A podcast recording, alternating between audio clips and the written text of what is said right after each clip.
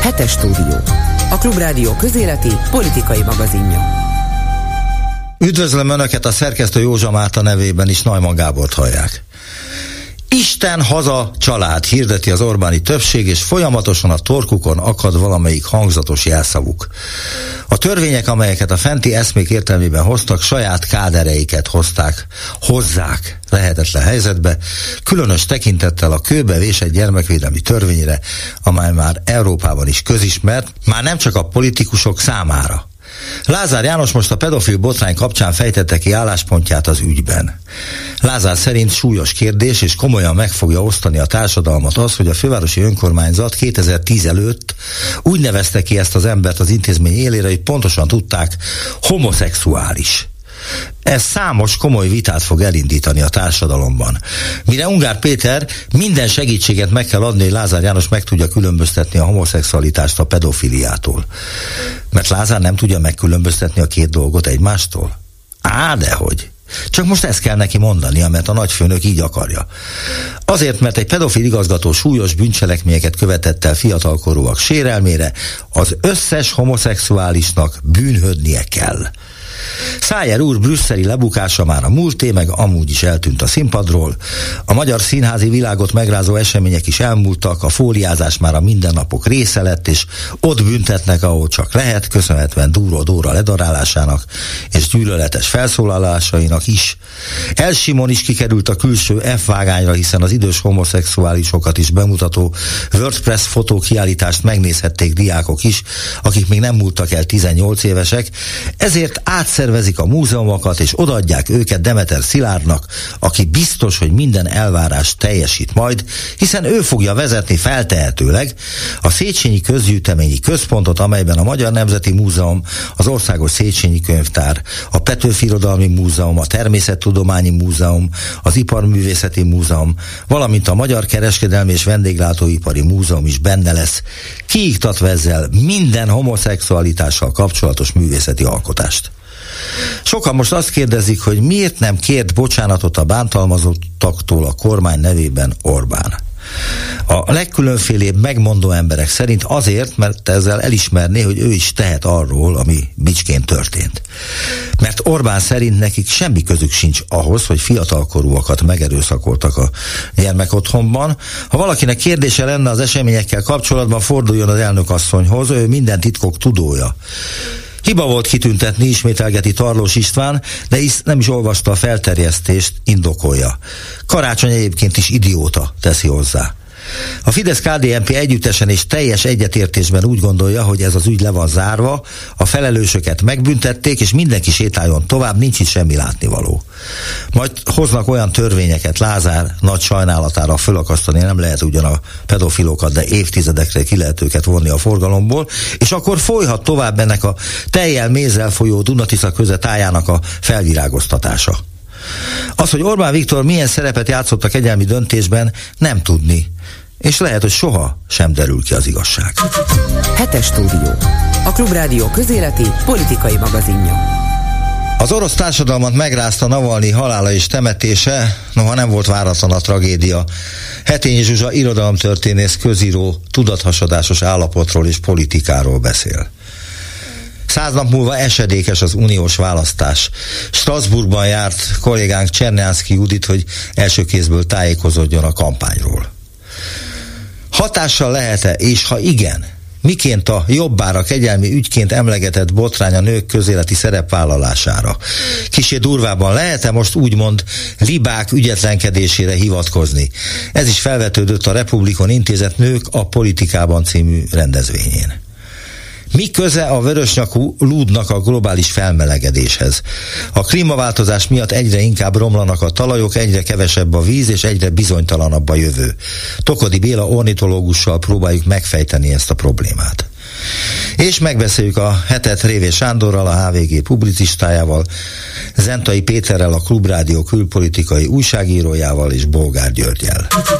Önök a hetes stúdiót, a Klubrádió közéleti politikai magazinját hallják.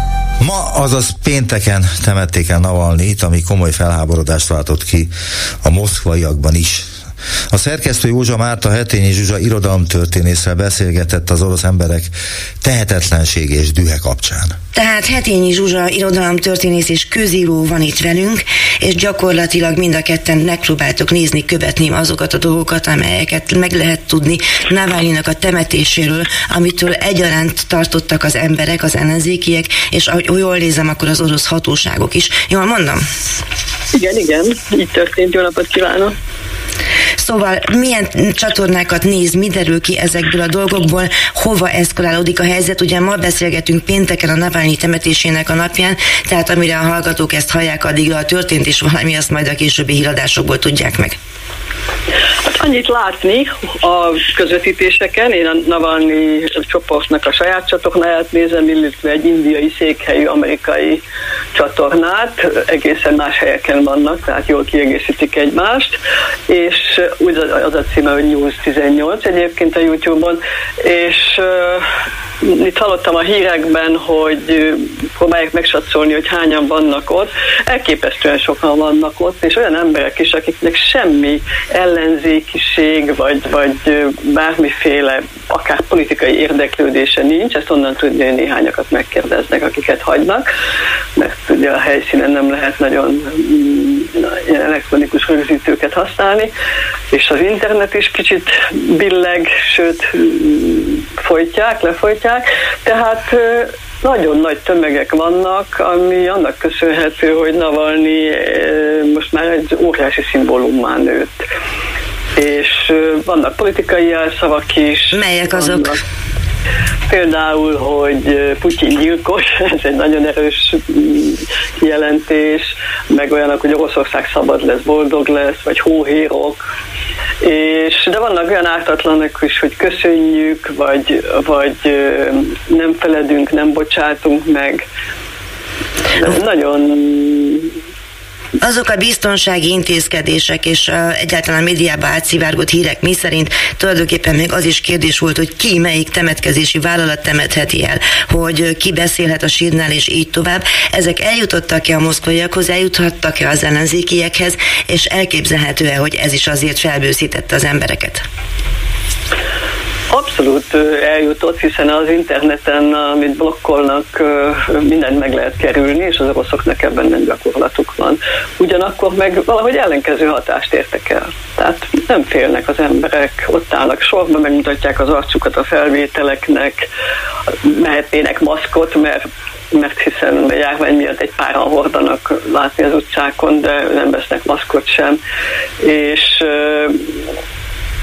a rendőrség meglepően enyhe, tehát nagyon... Egyelőre nem tudunk összetűzésekre. Nem nagyon, illetve egyről egyet láttam, hogy ledöntötték a kerítéseket, ezeket a fémkerítéseket, de csak azért, mert neki nyomták őket, és, és nem, nem kergették őket vissza.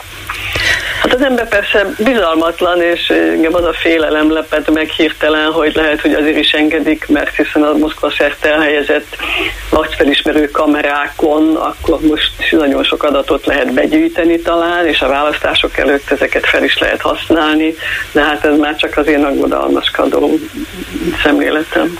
Említette volt, hogy az egyik csatorna, amit néz, az Navalnyinak a csatornája. Azt hiszem, hogy ez a csatorna akkoriban vált ismerté, amikor Putyinnak a Fekete-tengeri bunkeréről készítettek egy fantasztikusan érdekes és jól megcsinált dokumentumfilmet. Ezek szerint az alternatív média akár elektronikusan valahogy csak megtalálja a helyét és a befolyását, tehát nem csak a nézők, hallgatók érik el azt, amit el akarnak érni, hanem van, aki elkészítse is. Hát ez a csapat biztos, hogy külföldön van. Én nem néztem, vagy nem kérdeztem rá, de egészen biztos, hogy Navalnyi csapat a külföldön van, és az alternatív média nagyon nagy része. Ha vannak is otthon tartalomkészítőik, és operatőreik, meg rendezőik, meg mozgókamerásaik, akkor is ezt külföldről sugározzák, ez egészen biztos. És igen, azért hagyja javítsam, hogy az nem egy bunker, hanem egy óriási kastélyrendszer, amit, amiről filmet csinált a Navalnyi stáb. És, Na de van benne atombiztos bunker is, és ezzel reklámozták, hogy a despoták szeretik magukat debiztosítani az atomhatalmak despotái, hogy legyen hova elbújjanak, hogyha felrobbantanak valamit.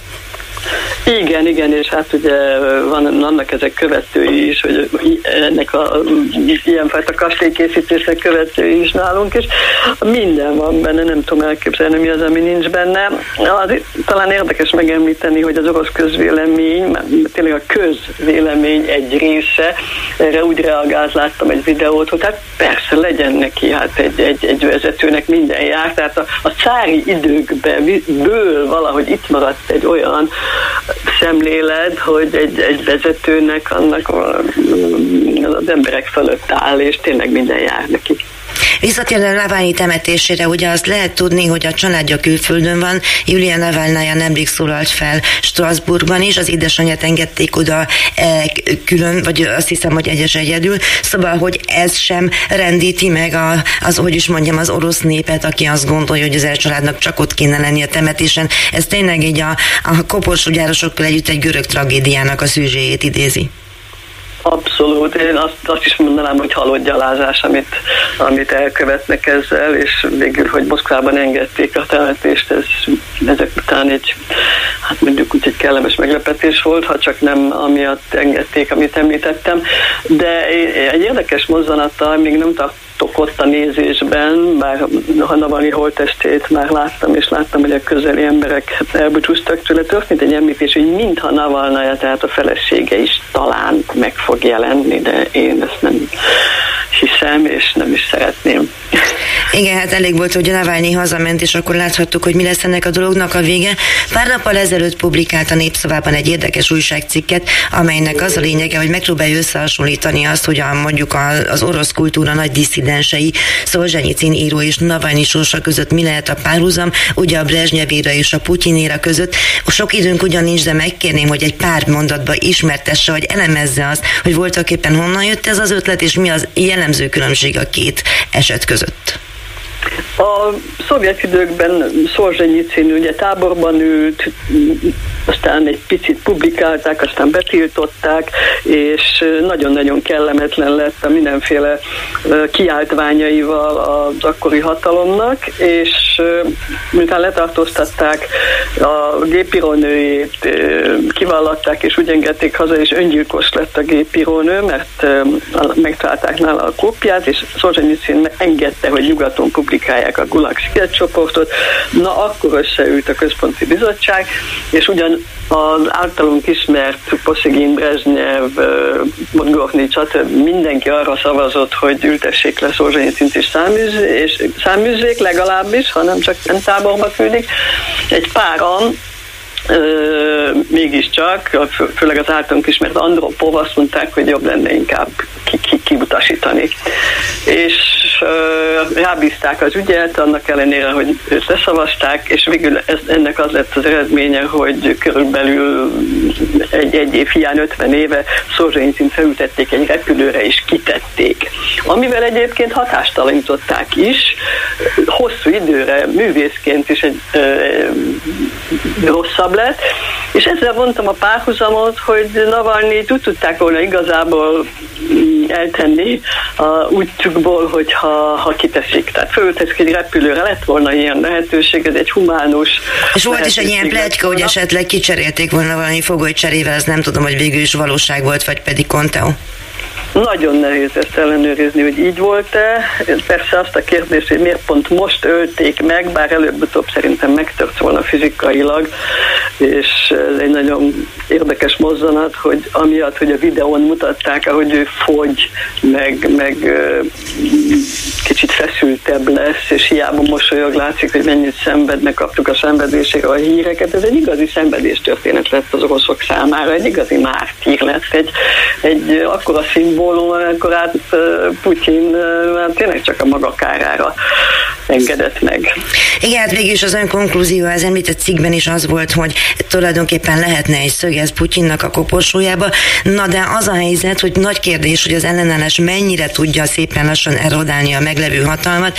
Ugye az, hogy Magyarország viszonyul ezekhez a dolgokhoz, pontosabban a magyar kormány, amely és a magyar parlament, amelynek a tagjai nem állnak fel egy Navalnyi megemlékezésen, valami mondva csinált ürügye.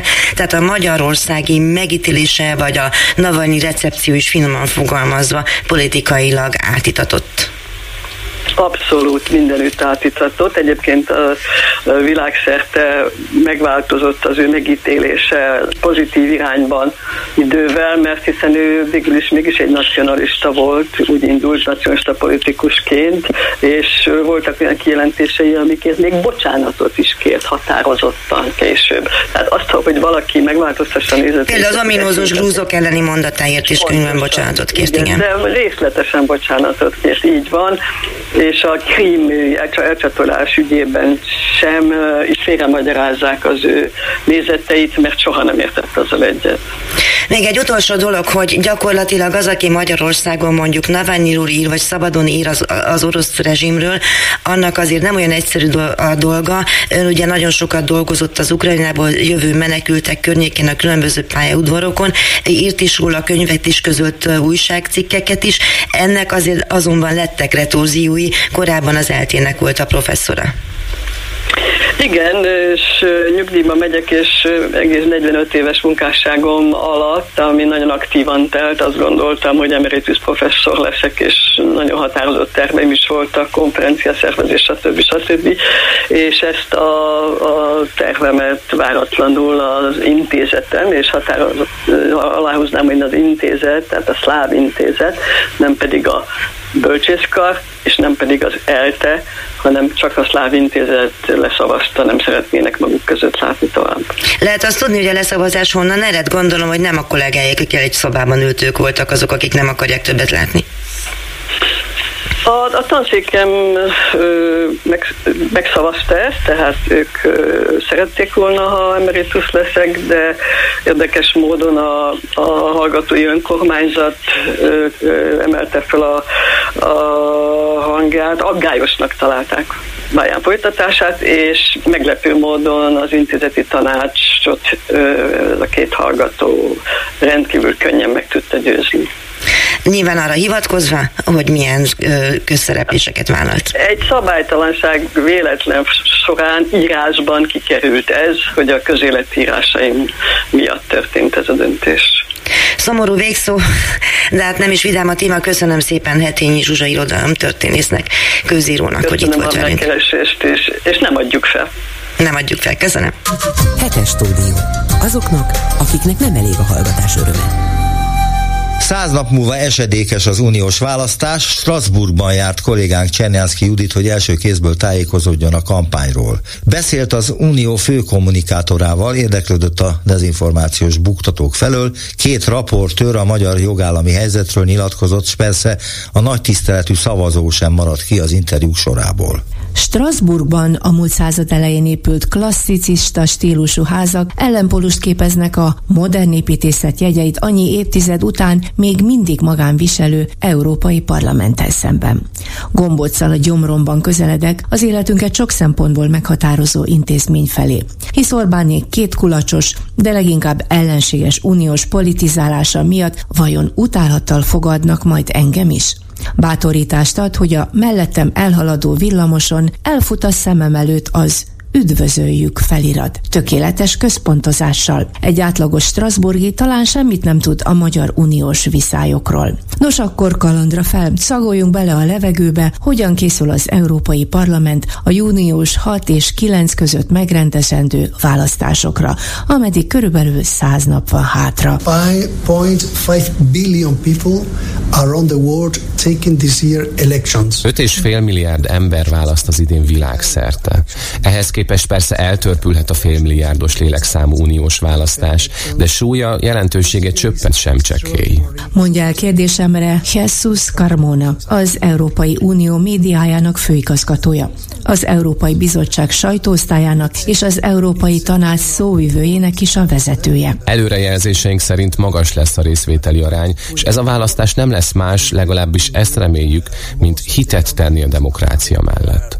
Megközelítőleg 80 országban másikban lesz választás. Többek között a világ legnépesebb országában, Indiában is, ami azt jelenti, hogy egyik választás hatással lesz a másikra. Egyáltalán nem lesz mindegy, mi az eredmény, mert az amerikai választásra is hatással lehet. Hatással lehet a mostanság legkritikusabb védelem politikára például, hisz kérdőjeleket látunk Ukrajnával kapcsolatban.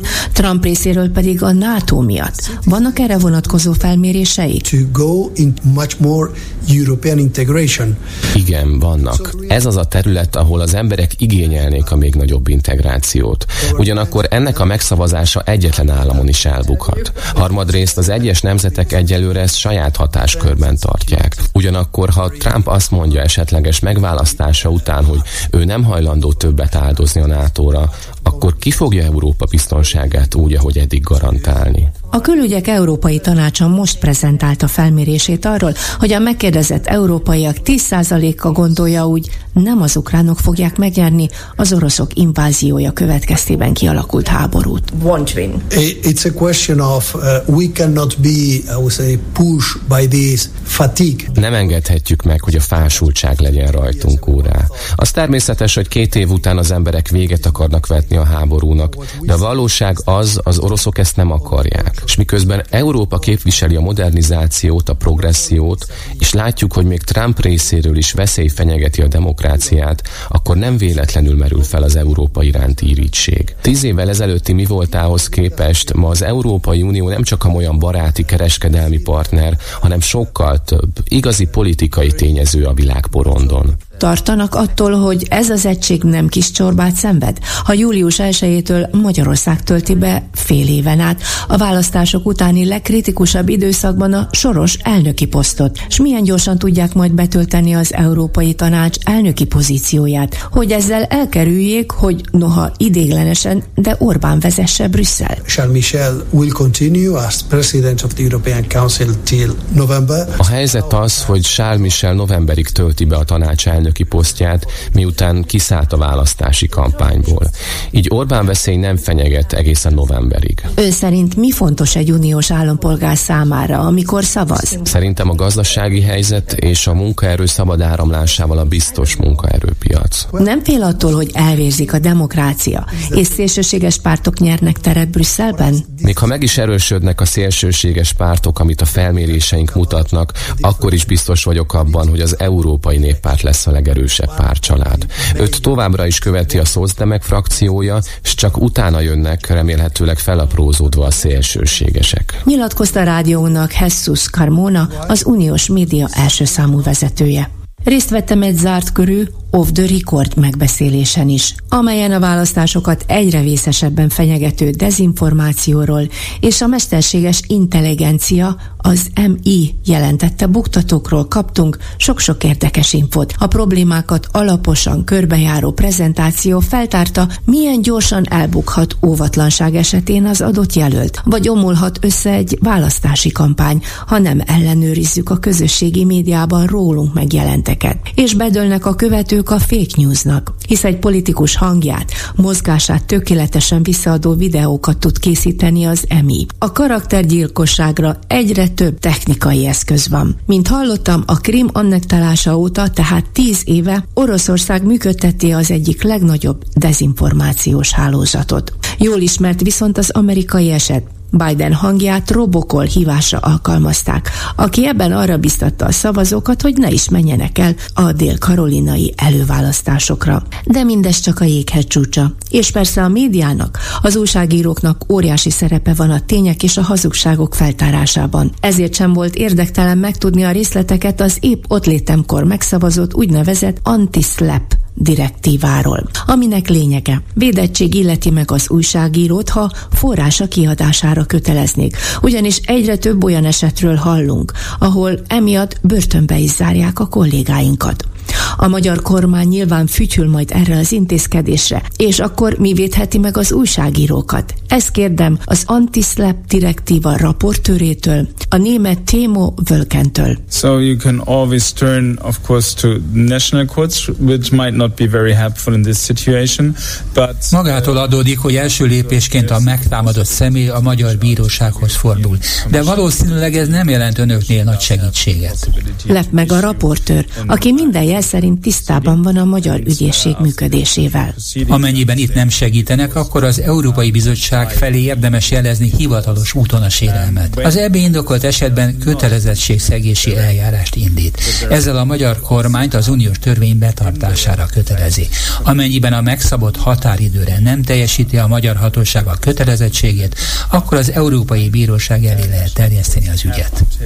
Abban egyetértünk, hogy ez hosszadalmas procedúra, de érdemes bevonni például a felterjesztésbe civil szervezetet, illetve az adott uniós képviselőt is. Persze rögtön megjegyzem, hogy két éve a klubrádió frekvenciájának a megszüntetése miatt is kötelezettségszegési eljárás indult a magyar kormány ellen. Azóta semmi sem történt, a helyzet változatlan. Yeah. For, for us in the parliament, we are trying to put as much pressure as possible on the European Commission. Amit mi tenni tudunk, és meg is tettünk, még nagyobb nyomás alá helyeztük az Európai Bizottságot a Magyarország ellen indított eljárások szigorításával. Hisz végeredményben az egész EU vesztese lesz egy ilyen cirkusznak, amennyiben egy tagország nem tartja be a közös jogszabályt. Higgy el, jól ismerjük az önök helyzetét, és rajta vagyunk, hogy jó megoldás szülessen. Mondta nem kis szkepticizmussal a hangjában Témo Völken uniós raportőr. Amint megvolt az interjú, rohanás a sajtóterembe, ahol pillanatokon belül kezdődik a német Sophie Intveld sajtótájékoztatója az Európai Unió jogállami 2023-as helyzet jelentéséről. A bizottsági jelentést a parlament véleményezi. The Hungarian Independent Club Radio. I would like to ask you how do you evaluate Ennek ismertetése után konkrétan rákérdeztem Magyarországra. President of the state was speak personally by Viktor Orbán. Hogy értékelje a raportőr a legfrissebb fejlemények ismeretében a magyar jogállamot, amikor Orbán Viktor maga választja ki a köztársasági elnök személyét, és a nemrég elfogadott szuverenitás védelmi törvény ismét csak egy bizonyos irányba mutat a rendszer megítélését illetően. De mi az önvéleménye? Kérdem Sophie Feldet. Well, I'm, I'm not even sure what to say anymore. Um, you know, Hungary unfortunately is not... Nem vagyok biztos abban, hogy bármi újat tudok mondani. Magyarországot nem tartom demokratikus államnak, a jogállamot hosszú ideje lerombolták. Orbán Viktor folyamatos hisztie az Európai Tanácsban ellehetetleníti a tanács munkáját. Az EU válasza a magyar problémákra továbbra is roppant gyenge. A hetes cikkelyes eljárást már rég alkalmazni kellett volna, mert Magyarországot meg kell vonni a szavazati jogától. The voting rights should be removed. Nemrég a befagyasztott alapok egy részét 10 milliárd eurót feloldott a bizottság. Van esély ennek kifizetésére? Well, uh, uh, just before um, the Christmas break. Karácsony előtt a bizottság úgy oldotta fel ezt az összeget, hogy szerintem maga is jól tudta, a kormány által tett lépések egyáltalán nem feleltek meg a jogállami elvárásoknak. Az pedig különösen feltűnő volt, hogy épp akkor hozta meg ezt a döntést, amikor másnap szavazni kellett Ukrajna támogatásáról az Európai Tanácsban. Tulajdonképpen a bizottság megvásárolta Orbán szavazatát, hogy a vétóját elhárítsa. Így uniós törvényt sértett, mert elfogultan az Európai Tanács és a magyar kormány irányában politikai döntést hozott. Azaz nem felett meg a bizottság annak a kritériumnak, hogy független intézményként működjön. Ezt szerintem ki kell vizsgálni. Válaszolta a sajtótájékoztatón Sophie Intveld, jogállami raportőr a Klubrádió kérdésére. Nem lenne elég színes a Strasbourgból küldött képeslapom, ha nem szólalna meg egy vérbeli szavazó. S a sors ismét egy német állampolgárt szabott ki rám. Ráadásul kiderült aktivistája a német szocdemeknek. Úgyhogy engem ért meglepetésként, amikor nevetve válaszolt első kérdésemre, na náhogy tudja, nem sokára uniós választások lesznek. No akkor mi forog kockán? Kérdem Henninget, aki így mutatkozott be nekem. A választásokhoz közeledve úgy gondolom a korábbiaknál nagyobb lesz az emberek érdeklődése. Eddig általában szkeptikusak voltak a választók, de a mostani helyzet igencsak kiélezett egész Európában. Tekintve a háborút, tekintve a gazdasági helyzetet és az inflációt. És nem kis kíváncsiság övezi a német szélsőjobbos AFD előretörését is. Igen, ez engem is mélyen aggaszt aggaszt. Tényleg az a dolgunk, hogy erősítsük pozitívan az embereket, már ami az uniós érdekeinket illeti. Nem lehet csak az unióból származó profitábilitásra koncentrálni. Hogy érti ezt? Úgy érzem, hogy ma Németországban elég nagy a bizalmatlanság most az unióval szemben, annak legitimitásával szemben. Ezt a hullámot lovagolja meg a szélsőjobbos párt az alternatíva Németországnak. Az ukrajnai háború okozta pénzügyi kiadások miatt? Nem feltétlenül szerintem a probléma ennél sokkal mélyebb. Gyakorlatilag az elmúlt évtizedek, de mondhatnám a második világháború befejeztével vetődik fel minduntalan a kérdés. Miért kell a németnek ennyi mindent áldozni a közös ügyre, amiből nem profitál az ország? Ezt a narratívát kellene megváltoztatnunk, hogy de igenis gazdasági és politikai stabilitást ad az Európai Unió. De óriási vívmánya a szabad mozgás is Európában. A munkaerő szabad áramlása, vagy például a fiatalok számára az Erasmus program. Mindezeket természetesnek tartják az emberek, holott ezért meg kellett dolgoznunk. Az éterben terjedő dezinformációs kampány pedig még nehezebbé teszi a munkánkat, ezért kell leülnünk az emberekkel beszélgetni, hogy oldjuk a frusztráltságukat, hogy a teljes képet, az egészet átlássuk, ha netán elvesztek volna a részletekben. Önök a hetes stúdiót, a Klubrádió közéleti politikai magazinját hallják. Hatással lehet-e, és ha igen, miként a jobbára kegyelmi ügyként emlegetett botrány a nők közéleti szerepvállalására? Kisé durvában lehet-e most úgymond libák ügyetlenkedésére hivatkozni? Ez is felvetődött a Republikon Intézet Nők a Politikában című rendezvényén. Abban egyetértettek a résztvevők, hogy Orbán Viktor etéren nem tesz különbséget a nemek között, mindenkitől elvárja a feltétlen engedelmességet. A rendezvényről Kárpáti János készített összeállítást. Slanger Márton, a Republikon Intézet kutatója előjáróban olyan felmérési adatra hivatkozott, miszerint a férfiak 47%-át, a nőknek viszont csak 37%-át érdekli a politika. Itt azonban hangzott el többször is a pódiumbeszélgetésen érdemes mélyebbre ásni, mi számít politikai témának, hiszen adott esetben nagyon is oda tartozik például a kenyérára, vagy a családi pótlék összegének a változatlansága. A vita kezdetben a kötelező női kvóta megítélése körül folyt. Baranyi Krisztina, a 9. kerület polgármestere, mint mondta, liberális alapállásból ellenezte, mondván a teljesítményelvnek kell elsőbséget biztosítani. Lendvai Ildikó, az MSZP korábbi elnöke úgy vélekedett. A kvóta a politikai életbe való belépéskor lehet hasznos, amikor a pártok vezetőit arra kényszeríti, hogy ha embert keresnek, akkor nézzenek körül a nők között is. Szabó Timea, a párbeszéd zöldek pártjának ügyvezető társelnöke saját szavai szerint agyhúgy követ kap a teljesítményelvre hivatkozó érveléstől, és egyetértett Lendvaival, hozzátéve, hogy a kvóta nem cél, hanem eszköz, és szerinte ezt az is mutatja, hogy több nyugat-európai országban korábban érvényesültek, mára viszont már megszűntek a kvóta előírások. Orosz Anna, a Momentum elnökségének tagja, országgyűlési képviselő elmondta, hogy ő maga kezdetben idegenkedett a női kvótától. Szóval amikor a Momentumon először erről beszéltünk 2016 hét táján, akkor, akkor nem támogattuk a kvóta bevezetését párton belül, és nagyon-nagyon érdekes élmény volt azt látni, hogy most arra, mi most vezettük be a kvótát, azok a nők, meg, vagy azok az akkor 27 éves fiatal nők, akik akkor nem támogatták a kvótát, végignézték azt, hogy mi történik a politika különböző ugyraiban, és szinte az összes egyöntetően kiállt a kvóta bevezetése mellett, és olyan euforikus élmény volt az, hogy ezt a párton belül bevezettük, ez egy nagyon-nagyon érdekes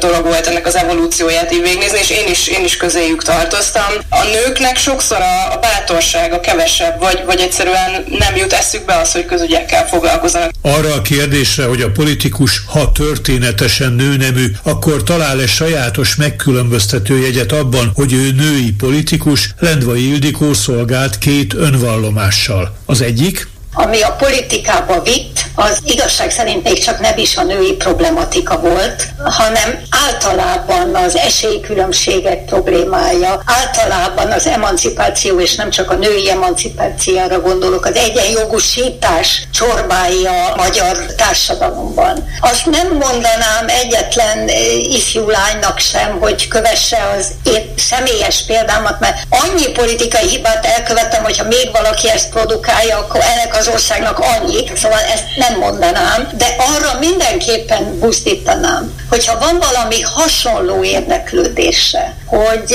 igazságtalan különbségek létét rosszul veszi be a gyomra, akkor nosza, hajrá! És a másik önvallomás? Amikor először indultam parlamenti képviselőnek 1994-ben, akkor még elhittem a kampánystábomnak, hogy nekem rá is kell játszani arra, hogy azért én nőies vagyok, hogy nekem nőies nőként kell mutatkozni, például jó háziasszonyként, pocsék háziasszony vagyok. Ellátom azért valahogy a családot, tehát érzelmileg pótlom, amit hát a főzési technikákban nem föltétlenül bravúrként állítom elő. Minden esetre a politikusi szerepkör egy nőt néha nehezen kezelhet fenyegető helyzet elé állít. Baranyi Krisztina felidézte. Tarlós István volt főpolgármester úr, az elhíresült Ferencvárosi padügy kapcsán kimerett szemek, és őszinte megdöbbenéssel kérdezte tőlem, hogy de hát magának négy gyereke van, miért védi a buzika?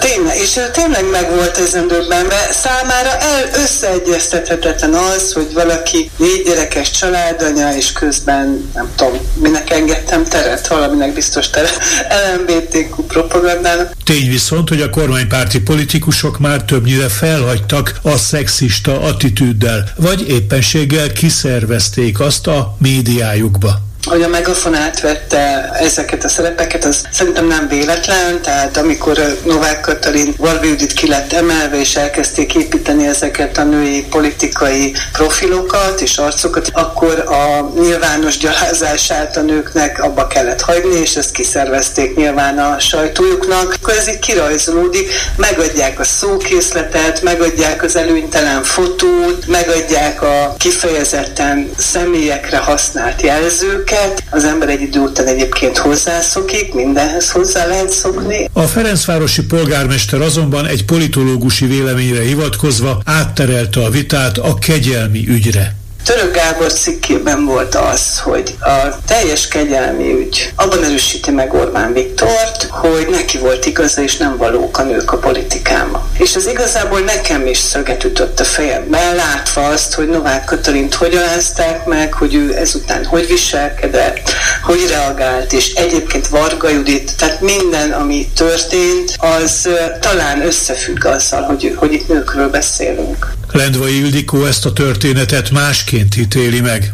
Ezt most kivételesen nem látom gender kérdésnek. Nem arról szólt az alapeset, hogy ki férfi és ki nő. Ez arról szólt, hogy milyen a rendszer természete. Hogy itt másképp kell elbírálni, aki a mi kutyán kölyke, akár kegyelmet is kaphat, hogy itt összekeverednek egyházi és állami, hitbéli és politikai szempontok, hogy itt a szuverenitásnak nincs igazi szerepe az önálló véleménynek sem, de a rendszer lényegéhez ehhez tartozó ezen vonások, ezek valóban semleges neműek. Én szerintem Orbán Viktor pontosan tudja, hogy neki van felelőssége a sztoriban. Elhitetheti velünk, hogy ez két libának az ügyetlenkedése volt, de ő csak tudja, hogy ez nem így van. Ezek a nők pont azt tették, amire neki igénye volt, lemondtak, amikor rájuk parancsoltak, és ki nem nyitják a szájukat akkor sem, amikor most a főfelelősség válnak. Ezek a nők teljesítettek az ő elvárásait,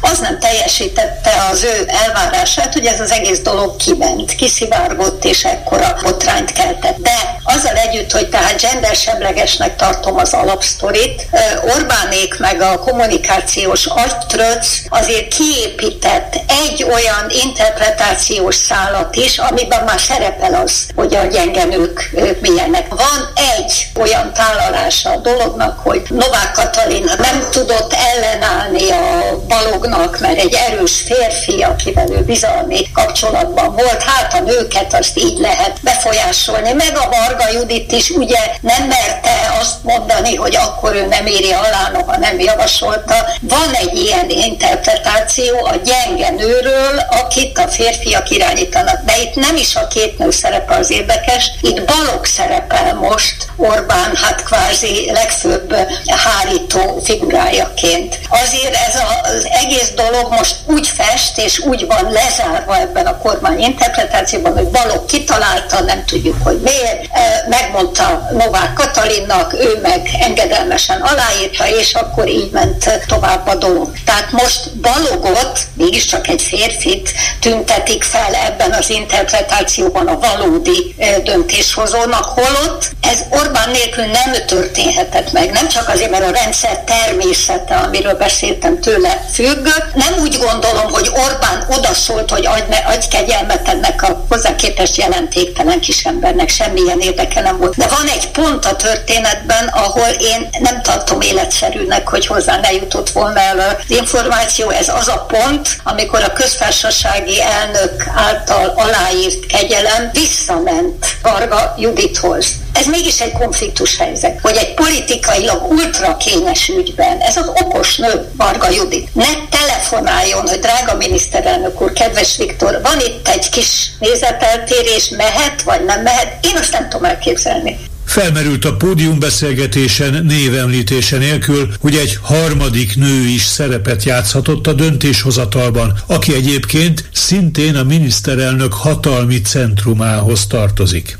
Szabó Tíme a mindazonáltal Lendvaihoz hasonlóan gender semlegesnek tartja a történteket. A kontraszelekció a Fideszben az gender semleges. Tehát most az, hogy történetesen két nőről van szó, az nem azt jelenti, hogy Schmidt Márt is beáldozta Orbán, lemondatta Orbán Viktor. Itt inkább én arra az aspektusára világítanék rá, hogy a két nő lemondásával letudottnak vette ezt a, vagy befejezetnek vette ezt a kérdést, miközben pontosan tudjuk, hogy nem kizárólag Varga Judit és Novák Katalin döntött ebben a, a kérdésben a Fidesznek és az Orbánnak az egész személyzeti politikája teljesen kontraszelektív. Alkalmatlan nőket és férfiakat választanak ki a Fideszben, akiknek a, a, az első és legfontosabb e, erényük az kell legyen, hogy lojálisak Orbán Viktorhoz, és mindent, e, mindenre rábólintanak, és mindent megtesznek e, neki. Hetes stúdió. Azoknak, akiknek nem elég a hallgatás öröme. Mi köze van a vörösnyakú lúdnak a globális felmelegedéshez? Itt van velünk Tokodi Béla ornitológus, aki talán erre a kérdésre is választ tud adni. Jó napot kívánok! Kívánok, üdvözlöm a hallgatókat. Hát igen, hát messzire vezet maga a válasz, illetve a, nyilván a kérdés is rendkívül érdekes.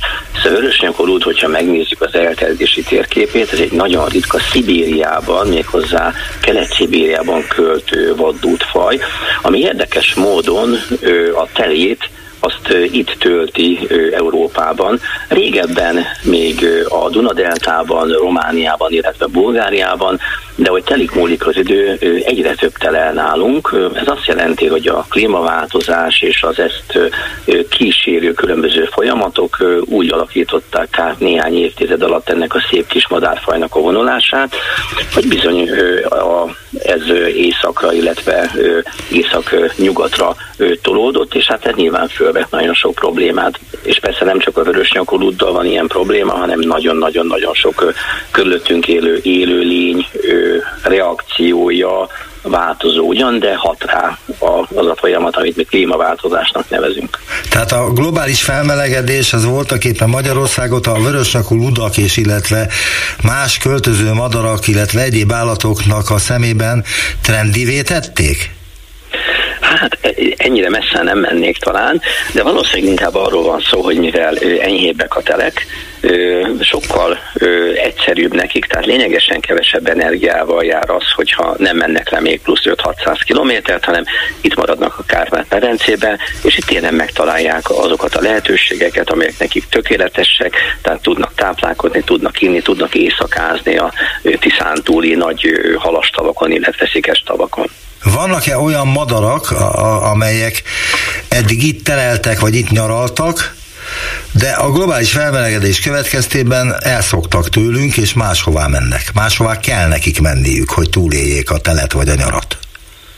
Alapjában véve picit fordítva van a dolog, hisz azt vesszük észre, hogy egyre inkább gyakori, hogy olyan fajok, amelyek régebben csak átvonultak Magyarországon, tehát egy ilyen tipikusan egy ilyen októberi, novemberi, télelei, későszi átvonuló faj volt, azok itt maradnak, és gyakorlatilag nagyon szépen kihúzzák a telet. Ez az idei év különösen extrém volt egyébként. A daru madár, ami nyilván közismert, egyre több van egész Európában, már Magyarországon is költ, vagy például már három példány költött. Nagyon-nagyon-nagyon hosszú, egy évszázados szent után tért vissza Magyarországra költeni ez a szép madárfaj. Régebben novemberben átment az országon a Kárpát-medencén, és igyekezett le Észak-Afrikába, ahol tulajdonképpen a tele, teleit töltötte. Most ehhez képest januárban itt egy ilyen rekordmennyiségű, több mint 15 ezer madár terelt ki a szegedi fehérton itt a Délanföldön. Ez egy tipikus példa erre, de tudnék sorolni még több dolgot. Rendszeresen telelnek olyan madarak, amelyek az enyhe klímában, az enyhe teleken megtalálják a számításokat, és hát nem mennek le még délebbre, még 1000, 2000, 5000 kilométerre, hanem úgy döntenek, hogy megpróbálják itt átvészelni a telet, és ez sok esetben sikerül is nekik.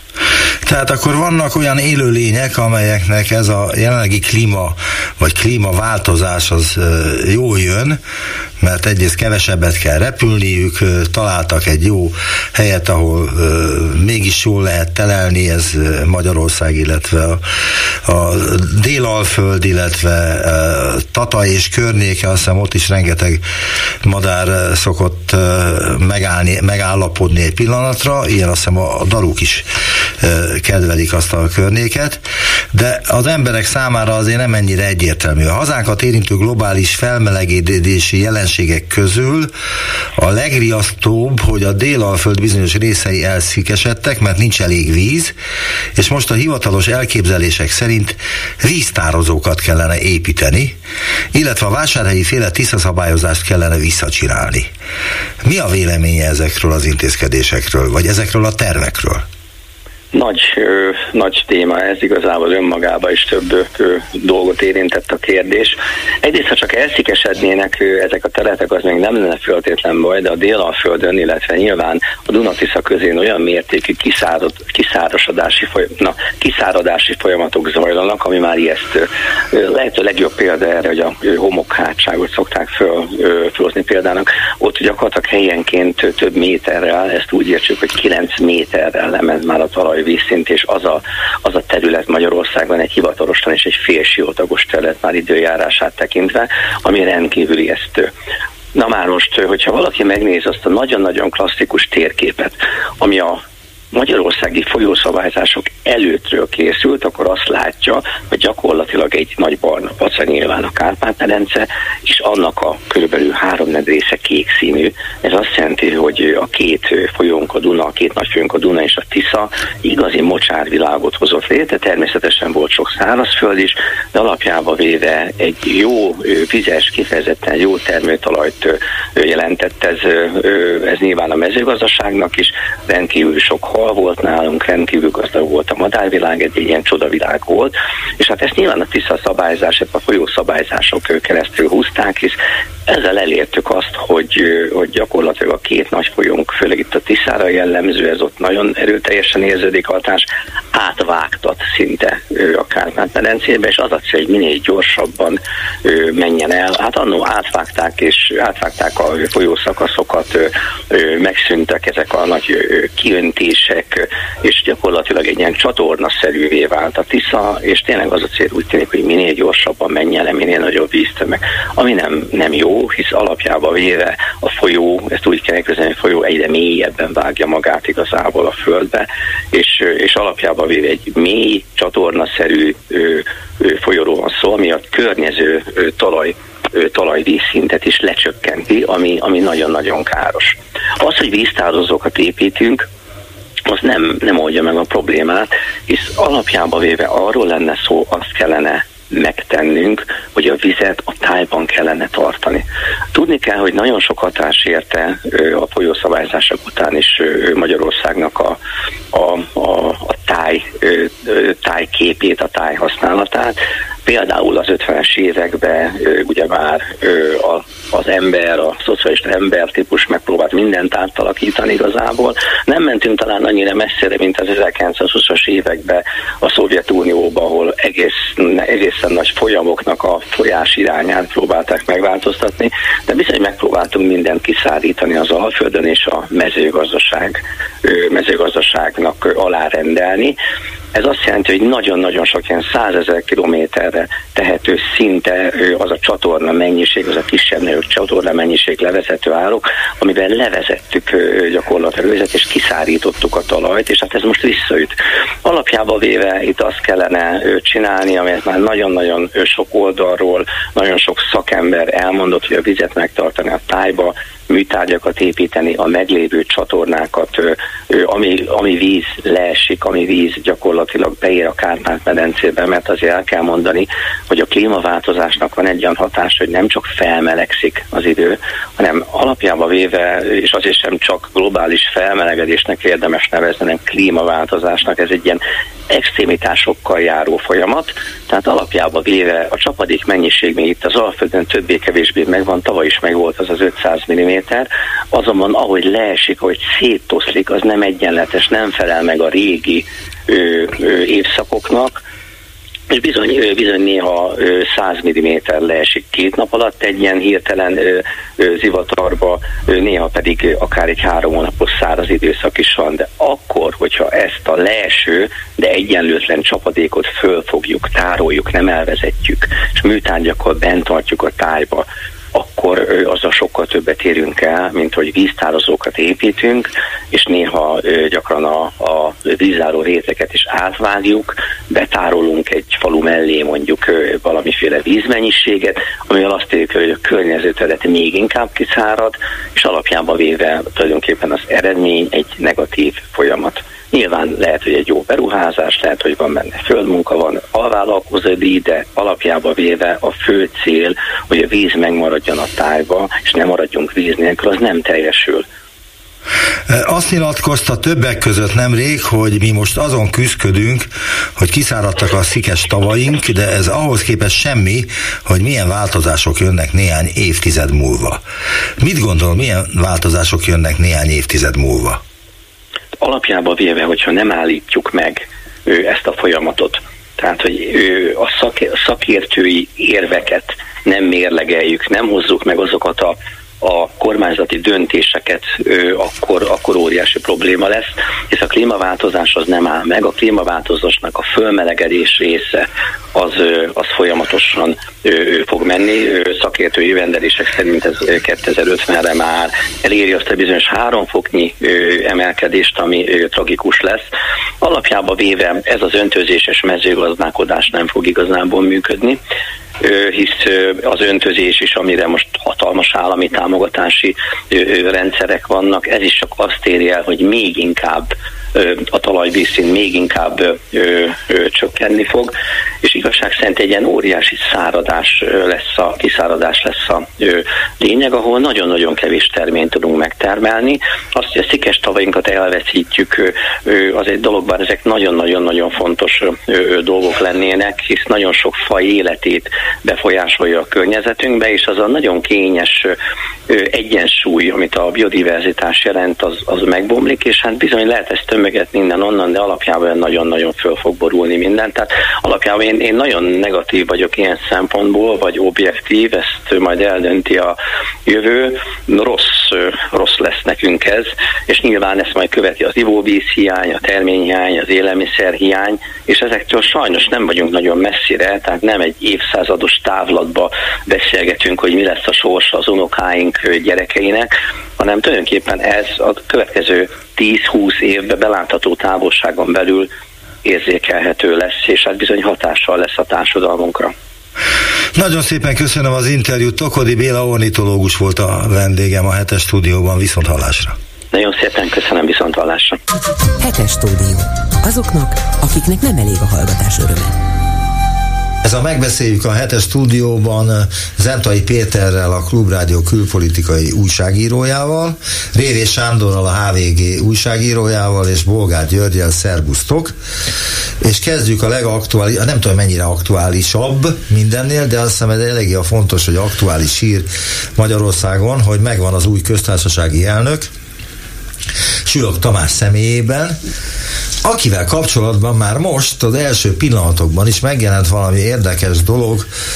Gyuri, téged kérlek, hogy, hogy mondd el, mi az, ami a Sülök Tamással kapcsolatban nem is olyan régen, pénteken délután háromtól veszük fel ezt a részét a hetes stúdiónak, megjelent pénteken majdnem. Igen, péntek délelőtt a hvg.hu Karsai László történész egyetemi tanár írta meg egy olyan interjúnak az alapján, amit súlyok megválasztása előtt a korábbi megnyilatkozásaiból szedtek össze, az hiszem éppen a HVG, ezt a Kolozsvári korunknak adta talán két évvel ezelőtt a, még az Alkotmánybíróság elnökeként, és ott családi történetekről mesélt, hogy az ő apját 46-ban távollétében a népbíróság halára ítélte ez önmagában érdekes volna, mert ugye mégis voltak a vitatható ítéletek, de hát, hogy általában azért háborús bűnökért mondták felelősségre, pláne halálos ítélettel azokat, akik oda kerültek, de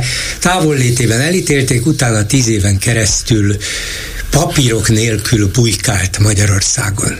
A Rákosi Magyarországon papírok nélkül 56-ban született Súlyog Tamás egyébként ebben a családban, tehát um, érdekes volt ez a papírok nélküli bujkálás, de még egy érdekes dolgot mondott a történetről az akkori alkotmánybírósági elnök, hogy tudnélik azért, ez egy gyakorlatilag koncepciós per volt szerinte, mert az édesapja ügyvédként a háború után elvállalta egy vállóperben az asszony képviseletét, akinek a volt férjéből viszont közben pártitkár lett, és ő bosszúból az ügyvédet helyeztette vád alá, ki tudja milyen vád alá. Na most ez nekem annyira feltűnt, és annyira nem tűnt igazán reálisnak, hogy megkérdeztem Karsai Lászlót még a hét elején, hogy mennyire lehet történészi szemmel ezt validálni.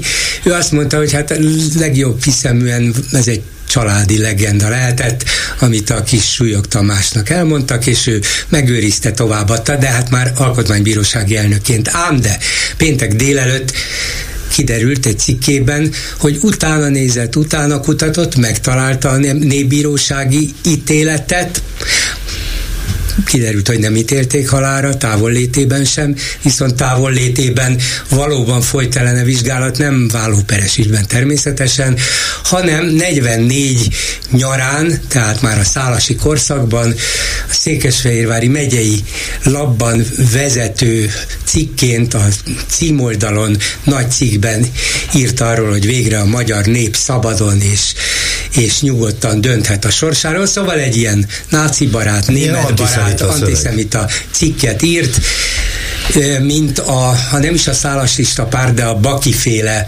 Baki Pálfi féle Magyar Nemzeti Szocialista Párt megyei vezetője.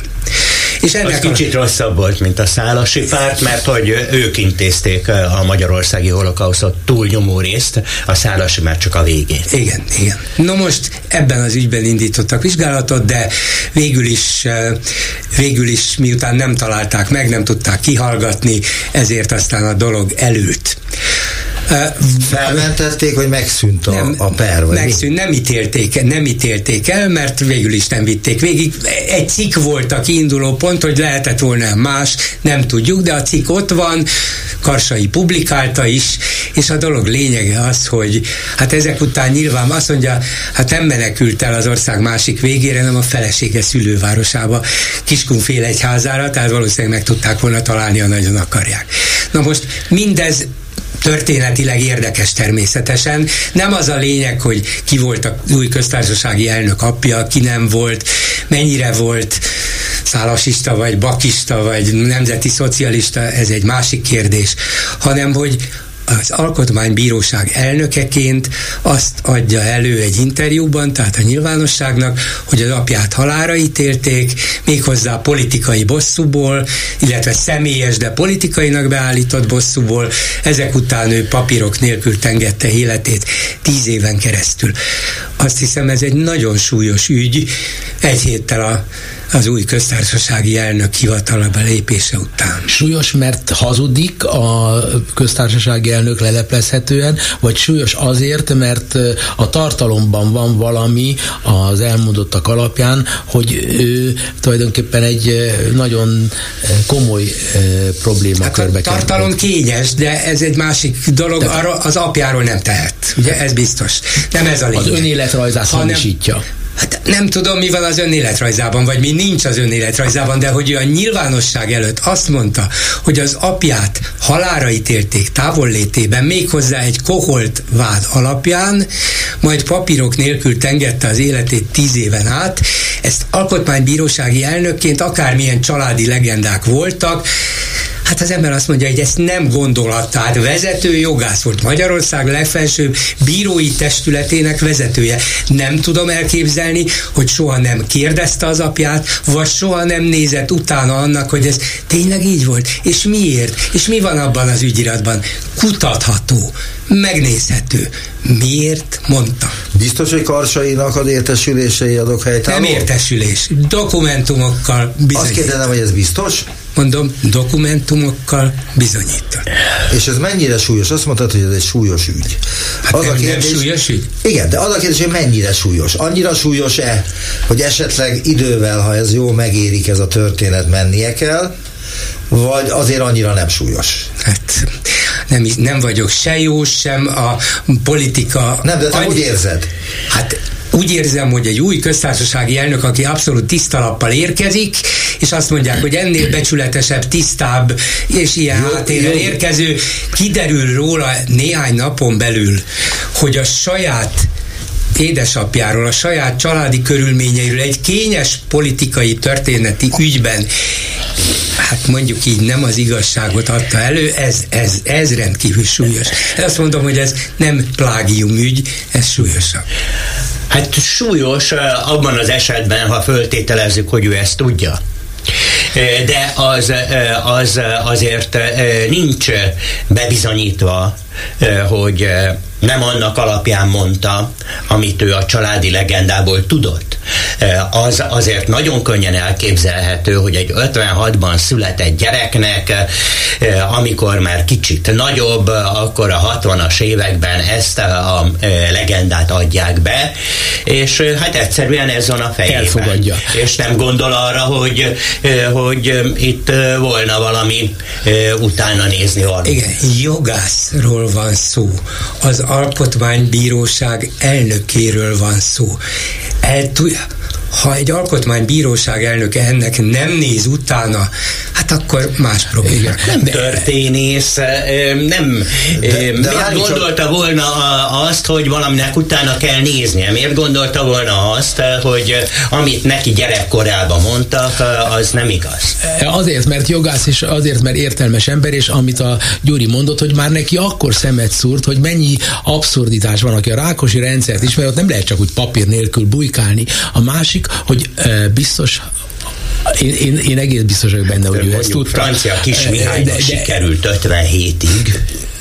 Igen, volt, akinek sikerült. Tehát... De, de nem ez a lényeg, hanem az a lényeg, hogy itt most ilyen helyzetben lévő emberről van szó, és láthatlanban azt kell mondanom, hogyha ez így van, ahogy a karsai történész megírta, eddig az elmúlt évtizedekben bármilyen jogállamban nyugaton azonnal, vagy nagyon hamarosan lemondana aki ugyanezt szorul szóra egy ilyen helyzetbe kerülne, ezt biztosíthatlak. Az, hogy a mai 2024-es világban így lenne, azt mondanám, hogy Ausztriában, Csehországban, Dániában, Hollandiában tuti hogy lemondanak. Igen, de az a kérdés itt, ami egy fontos kérdés szerintem, hogy az egy dicsekvésre okot adó dolog, hogy az apukáját halára ítélték. De, de, de, de egész másról van szó. De én ezt kérdezem. A, ő azért a, Azért fontos ez a kérdés, hogy miért nem nézett utána. Azért Igen, fontos. Az egy fontos kérdés. Másrészt pedig az, hogy ő úgy próbálja előadni, hogy milyen egy gazember világ volt az a kommunista által befolyásolt 46-os világ, ahol ártatlan apukáját politikai bosszú okán halára ítélt ítélték. Tehát egyébként az, hogy halára ítélték, őnek ezt meg kellett volna néznie, igaz? Meg kellett volna. Te is megnézed, hogy tudsz arról. Igen, de mindenki megnézni ezt a dolgot, mert ez, és ő volna abban a helyzetben, hogy bármikor kikerheti az aktákat, Itt arról van szó, hogy a pasas e, nyilvánvalóan, e, ha így van, ahogy a karsai Egy notórius hazudozó. Nem notórius, de egy nagyon komoly kérdésben, a sorsát érintő kérdésben hazudott. Mond. Jó, én nem látom bizonyítottnak, hogy, hogy tudatosan állított valótlan dolgot, hogy tényleg hazudott, nagyon könnyen el tudom képzelni, hogy ez a legenda megtelepedett, de nem jutott eszébe, hogy ennek utána kell nézni, ez egy lehetőség.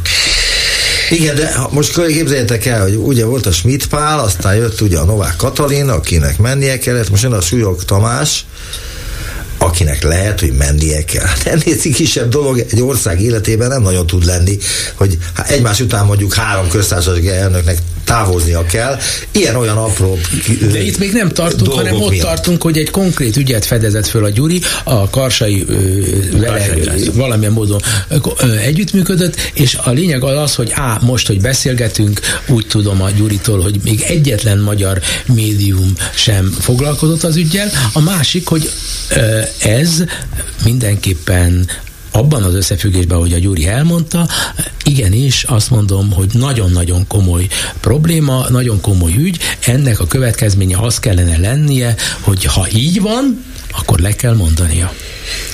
Hát szóval akkor... csak egy dolgot, hát persze azt sose fogjuk tudni bizonyítani, és senki nem fogja tudni, hogy, hogy ő valóban tudott-e róla, de az Alkotmánybíróság elnökévé megválasztott vezető jogász ha nem érdeklődik a saját apja bírósági ügye után, ami ráadásul a családi legenda fontos része volt, és ami nagyon fontos történelmi, erkölcsi, politikai kérdéseket kellett, hogy fölvessen, és ő ennek tudatában kellett, hogy legyen. Ha tehát őt ez nem érdekelte, és csak úgy előadta, mint egy érdekes történetet, hogy őket mennyire meghurcolták, hát akkor azt mondom, hogy ilyen elnöke van az ország. Hát lehet, hogy érdekelt és tudta is, csak azért mondta ezt, mert ez jobban tetszett neki a valóságnál.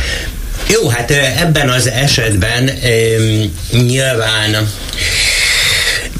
van olyan, hogy az ártatlanság vélelme. Nem követett el bizony bűncselekményt tudom, ezzel. Hát tudom, hát, tudom, de, de ez itt széles értelemben is igaz, hogyha az, az nagyon jó, hogy a, hogy a Karsai László ezt föltárta, ez nagyon fontos dolog, valóban és abban is igazad van, hogy egy ilyen pozícióban lévő embernek mielőtt erről beszél, utána kellett volna néznie, és ez hiba, ebben is igazatok van.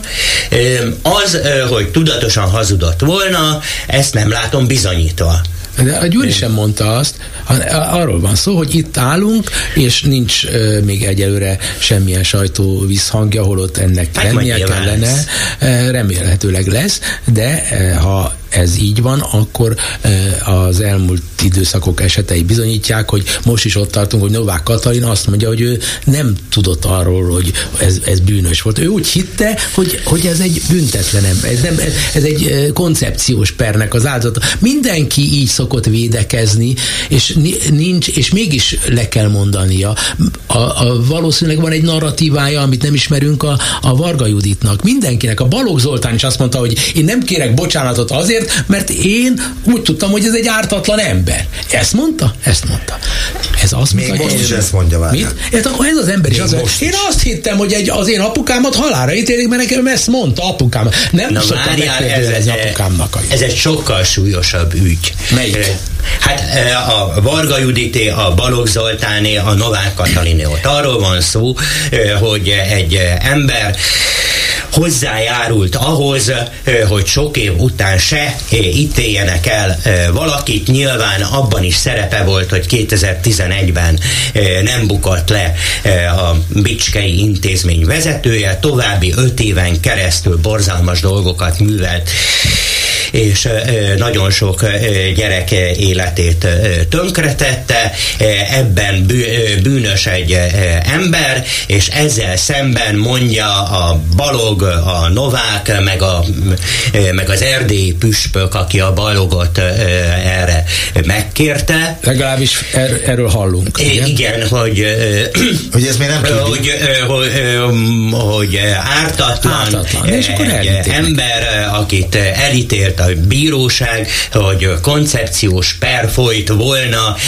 ilyen ügyben Magyarországon, egyébként a Fidesz érában, akkor, amikor az első számú vádlott bűnösségét senki nem vonta kétségbe. De ráadásul ők azon az alapon nem adhattak volna kegyelmet, pontosabban a köztársasági elnök, hogy ő hisz az ártatlanságában, ugyanis ez nem az ő dolga. Ezt három bírósági fórum eldöntötte, bűnös, lehet neki a magánvéleménye az, hogy az illető nem bűnös, hanem ártatlan, el is mondhatja, de ezen az alapon nem lehet kegyelmet adni. Csak egyéb más alapon.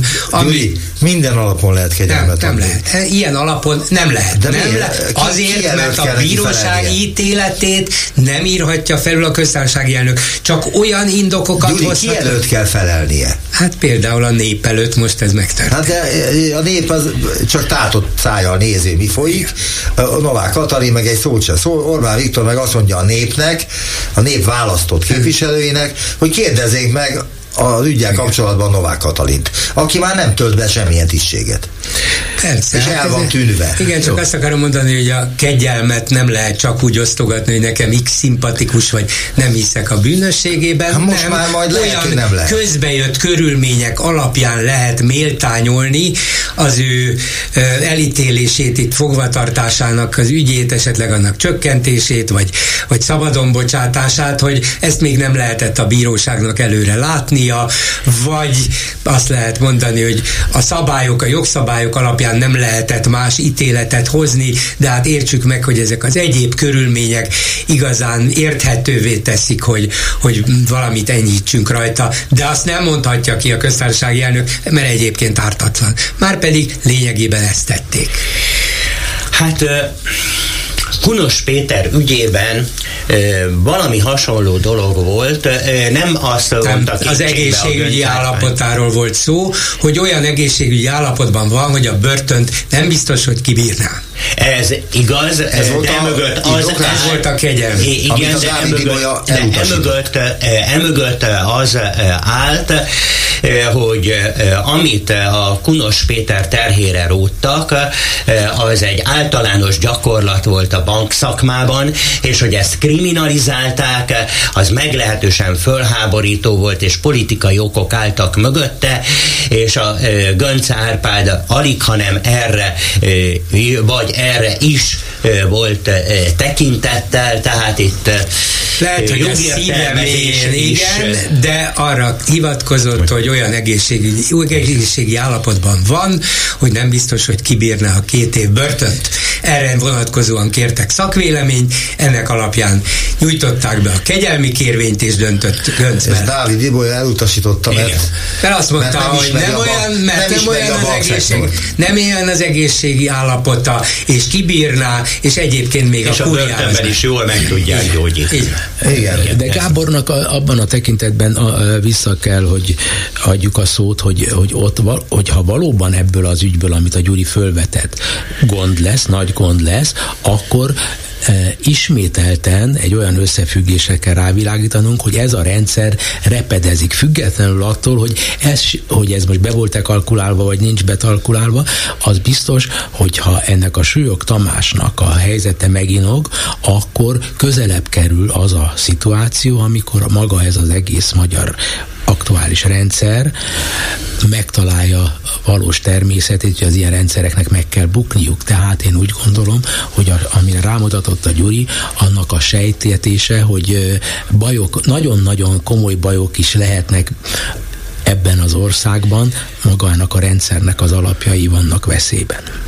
A proféta beszéljen belőled, Én nem vagyok de, ilyen optimista. De nem hiszel ebben, amit mondott a Péter. Hát én ezt nem tartom valószínűleg. De az, hogy a, a rendszer repedezik, az igaz? A rendszer repedezik, hát, igen, én szerintem az, az se repedezik, de hogy mondhatok ilyet? Hát, azért ez, ez, ez, ez, nem reális. Ez most tényleg a, valóban nagyon rossz tanulságokat tudunk leszűrni az elmúlt tizen nem tudom hány évből, és valóban azoknak, az, azoknak van, volt eddig igazuk, akik azt mondták, hogy ez a rendszer megingathatatlan.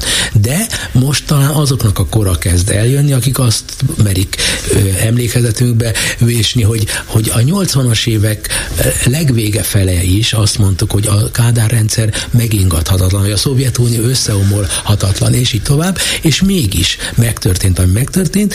Igenis, van egy nagyon komoly realitása annak, hogy közeledik az az időszak, amikor ennek a rendszernek össze kell omlania, mert az rendszernek a tartó pilléreihez kapcsolódó emberek egymásnak fognak így vagy úgy, de már megvannak az előjelei esni.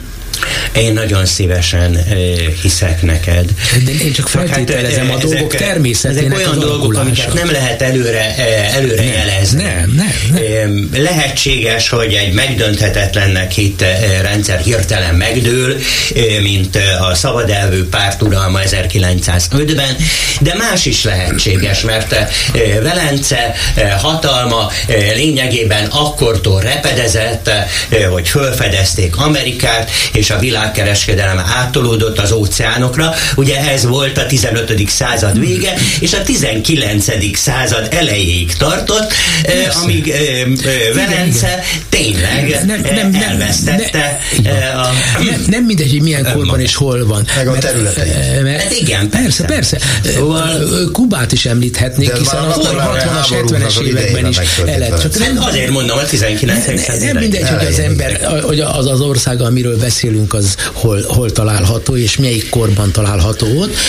Ez a mostani kor, és ez a mostani állandó geopolitikai helyzet, amiben Magyarország leledzik, ez egy kényes szituáció, és igenis, bárminek megvan a esélye, nincs kisebb esélye annak, hogy összeomoljon a rendszer hamarosan, mint annak, hogy továbbra is kitartson a rendszer, és ez attól is függ, hogy ki lesz Amerikában az elnök. Sanyi, gondolkoztam azon, amit mondtál, hozunk egy ellenpéldát. Volt egy alkotmánybír, korábbi alkotmánybírósági elnök, köztársasági elnök, Sólyom Lászlónak hívták. Ha Sólyom Lászlóról hivatalba lépése után néhány nappal kiderül, hogy ő adott egy olyan interjút, amiben beszámol arról, mit sem sejtve, hogy az ő apja népbírósági halálos ítéletnek volt az elszenvedője, és egyébként távollétében is tíz évig bujdokolt papírok nélkül Magyarországon, és egyébként egy vállási ügy miatt eh, ítélték el, akkor mit szólnánk, hogy hát lehet, hogy Sólyom úr így gondolja, hát elég valószínűtnek hang, hangzik, és hát így azóta meg is vannak a papírok, hát érdekes, hogy Sólyom elnök úr ennek nem nézett utána, de hát fogadjuk el jó hiszeműen, hogy semmiről se tudott, és ő elfogadta ezt a családi legendát. Ezt ugyanígy elfogadnánk, vagy elfogadtuk volna? Figyelj, Ugyanígy lehetségesnek tartottam volna, eh, de eh, a Sólyom Lászlóról ezt nem tudom elképzelni. Akkor jó. De nekem az a véleményem, hogy erre nem lesz reakció a kormány oldal részéről. Hát amíg, hát amíg nem próbálják a, a dolgot. Mit lehet erre reagálni? Semmit se. Hát Semmit sem. Hogy, ha, hogy a, a jelenleg megválasztott Talán az elnököt szembesíteni lehetne az iratokkal. De ezt nem akarják, mert hogy de, de, de ez a jelenlegi köztársasági elnököt ők úgy akarják tálalni a népnek, hogy ez egy fedhetetlen, szeplőtlen fogantatású valaki, akiben mindenkinek meg kell bíznia. Ezért erre nem fognak reagálni. Nem, a most, Sőt, le lesz nem, nem, az nem, nem, nem, nem, nem, nem mindegy, hogy mikor történik ez a dolog.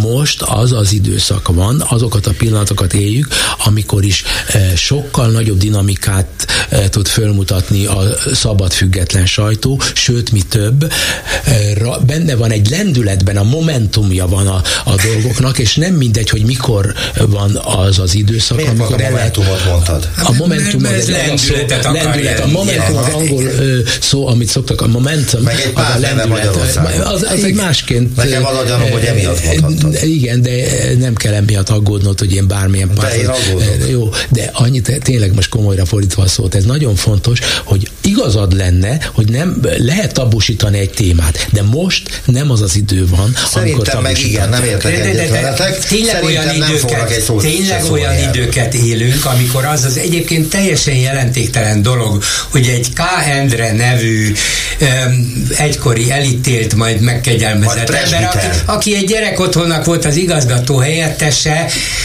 szabadon bocsátása után presbiterré lett választva a Bicskei Református Egyház, Egyházi gyülekezetben, és nem csak, hogy ez, ez ugye név nélkül mondták, tehát nincs is formálisan megerősítve, ezt Sanyinak mondom, nincs formálisan megerősítve, de maga Lázár János miniszter tért király sajtótájékoztatón, hogy az se elfogadható, csak hogy presbiternek, vagy kikerül a presbitériumba, és milyen, milyen háttérrel, vagyis még ez a tulajdonképpen jelentéktelen apróság is bekerül a legnagyobb politikába. De gondolj abba bele, Gábor, kérlek, hogy, hogy mikor volt utoljára példa az elmúlt 14 évben, hogy szabályosan neki megy a Matolcsi hangosan a Nemzeti Bank elnökeként a, annak a, az egykori vezési miniszternek. Hát nem veszed észre, hogy, hát hogy olvadás van. néhány évet csinálja. De, de nem így, nem így, nem így. Mindig tovább egy, és tovább. Egyre durvább. Sokkal, egyre durvább. A másik oldalról pedig egyre több e, nyilvánvalóan egymásnak ellentmondó olyan nyilatkozatok látnak napvilágot különböző vezetőktől, akik látens módon sejtetni engedik, hogy ők szeretnének már valamiféle külön utakat bejárni, ugyanabba a csoporthoz tartoznak, ugyanabba a maffiához tartoznak, de mégis látszik, hogy keresik külön-külön a menekülési útvonalakat. Amit Lázár előad most, az egy tipikus lázári e, utazás. A, a, a Navracsicsnak a visszarendezédése, az is egy teljes, abszurd, csupa abszurd ember van most már. Ez a Szalai Bobrovicki, e, e, egy, egy abszurd, nincs most az Orbán környezetében senki, aki igazi, komoly potentát azon a állítólagos gonosztevőn kívül, akit Rogán Antalnak hívnak. Nincs. Ő azért mondja, hogy állítólagos, mert a magyar Péter úgy nincs mutatta be, hogy de, de mégis, ha látni való, hogy, hogy olyan az egész, mint az utolsó Kádár időszakban, hogy mindenféle ismeretlen emberek fölkerültek meg a Rákosinak az utolsó időszakában, akik már nem tudnak semmit sem, csak ilyen, ilyen bábfigurák és percekre beállított karrieristák. Én így látom most ezt a mostani garnizót. Ez nem egy komoly kormányzat. Szerintem ez vágyvezér vezérelt elképzelés a része. Hát azért a Kádár korszak végén nem a Kádár végén jó, jó, jó, jó, jó, jó. súlyos figurák az azt megelőző időszakban, a 80-as évek közepén. Meg a Glósz is rendelkezett némi Igen, igen, igen. Jó. De most ebben nem menjünk bele, nekem kötelességem elmondani, hogy kik vannak itt a megbeszéljükben. Tehát itt van velünk Zentai Péter, a Klubrádió külpolitikai újságírója, itt van velünk Révés Sándor, a HVG újságírója, és Bolgár György, és egészen eddig voltak éppen Súlyog Tamás köztársasági elnökről volt szó. Nem, annak kapcsán a rendszernek az De én szeretném elmondani, mert én tudom, hogy mit mondtam. Jó. Tehát Súlyog Tamásról volt szó annak kapcsán, hogy nyilatkozott egy újságnak még mielőtt köztársasági elnök lett volna, azt hiszem akkor még az Alkotmánybíróság elnöke volt, hogy az édesapját távollétében 1946-ban halára ítélték, ami szerinte egy koncepciós pernek volt a következménye, ami valamifajta házasság, illetve vállási ügynek volt a folyamodványa, de ő tíz évig kénytelen volt pulykálni a Rákosi Magyarországán, ami egyébként sikerült is neki, mert hogy ő 56-ban született már, mint Csillog Tamás, és hogy ebből mi fog kisülni. Én azt mondom, hogy szerintem a kormány propaganda erre nem fog reflektálni. Ti azt mondjátok, ezt nem tehetik meg. De most ugorjunk arra, ami a mai napnak, már mint a pénteki napnak az egyik legfontosabb eseménye volt, hogy Moszkvában eltemették Navalnyit, és valami elképesztő körülmények között már, mint hogy rengeteg több ezer rendőr vigyázott a temetésre, nem engedték először azt, hogy a koporsót ide vagy oda szállítsák, mert hogy állítólag megfenyegették a halott szállítókat, hogyha ebben az ügyben részt vesznek, akkor bajuk lesz, akkor lelövik őket, vagy valami ilyesmi, és hát voltak éppen nem történt semmi különös, állítólag nagy tömeg volt a temetőben, amit zavartak mindenfajta technikával, hogy ne lehessen tudósítani ott bárkinek, de aztán mégis kikerültek képek a temetésről. Nektek mi a véleményetek erről? Mármint a Navalnyi temetésről, és arról, ahogyan erre a hatalom Oroszországban reagál. Meg ahogy a magyar hatalom erre reagál, meg azt még én kell elmondani nektek, hogy Alexei, Alexei Navalnyi orosz ellenzéki haláláról a független orosz civil társadalom és a demokratikus ellenzéke való szolidaritásról és aktív támogatásról fogadott el állásfoglalást az Európai Parlament csütörtökön tehát a felvételhez képest egy nappal előbb, tegnap. A szavazáson hat fideszes képviselő vett részt, köztük négyen tartózkodtak, kedden, ketten pedig nem nyomtak gombot, írja a hvg.hu. A Fidesz képviselői előző nap nem vettek részt az EP szerdai plenáris ülésén, amikor Júlia Navalnaja Navalnyi nyomdokaiból lépő özvegye szólalt fel.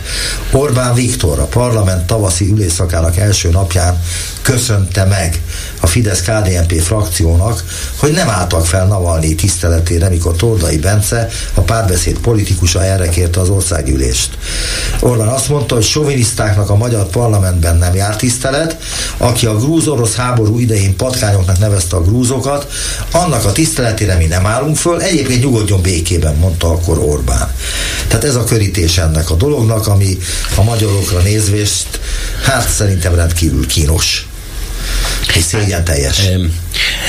Először is, hogyha nézzük a történelmi figurákat, vagy a mai, mai politikusokat, azt látjuk, hogy nincsenek egyértékű és egyenletes életek. Nincsenek minden életben vannak váltások, vagy legalábbis a legtöbben mindenki változik, mindenkinek az életében vannak ilyen és olyan mozzanatok, pozitívak és negatívak. Nem nagyon tudok olyan történelmi figurát mondani, akire ez ne lenne igaz. Ez a grúzókra tett ki, kijelentés. Igen, igen, igen, természetesen. Nem pusztán ez a kijelentés. Valóban szélsőséges és nacionalista volt valóban, korábban. Valóban, és nyilasokból is lettek zsidómentők, Szóval... Hát olyan sokan baj, nem azért. azért sokan gyilkos, olyan, gyilkosból is lett egy hős Bajcsi Zsilinszki. Így van, Bajcsi Zsilinszket hagyják, hogy, hogy gyilkos volt, az is volt persze, de de hát fajgyűlölő volt. Egyébként maradt is még mártír korában is. Igen. Szóval az...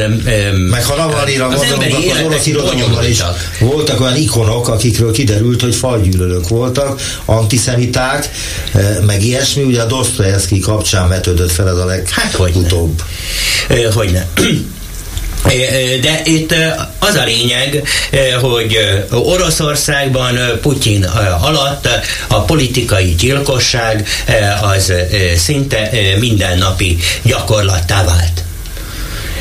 Igen. Ennek meglehetősen sok áldozata van, Nyemcov, Politkovszkája és a többi, és a többi. Navalnyi is ezek közé tartozik, hiszen nyilván hiszen az bizonyítva van, hogy ő tényleg megmérkezték novicsokkal. És, és ez a mostani, ez megint a Putyin csókja? Mármint a novicsók? Ja, igen. Hát Na most rettenetes körülmények közt tartották fogva, igen, hát ez igen, nyilván Persze. De az infarktust okozza a novicsok. Már pusztán abba is bele lehetett, bele lehetett halni. A magyar rezsimre pedig az jellemző, hogy szisztematikusan bűnözőkkel barátkozik. Nem csak Putyinnal, hanem aki, aki bűnöző, az nekünk fontos. A Gruevski, a Berlusconi, a Netanyahu, a lengyel kormány elítélendői, a Ficóék elítélendői.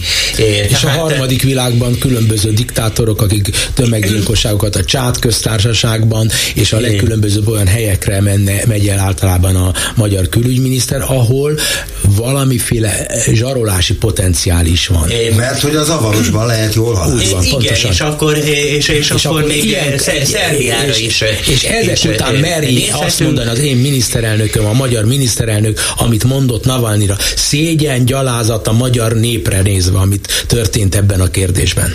Szóval az a lényeg, hogy az Orbán azokat a szituációkat szereti, amikor bűnözők a bűneiket megúszszák. Lásd az Eri baltázsgyilkos. Hát lásd az... E- ezeken lehet nagy pénzeket keresni, és átvitt értelemben is tőkére szert tenni.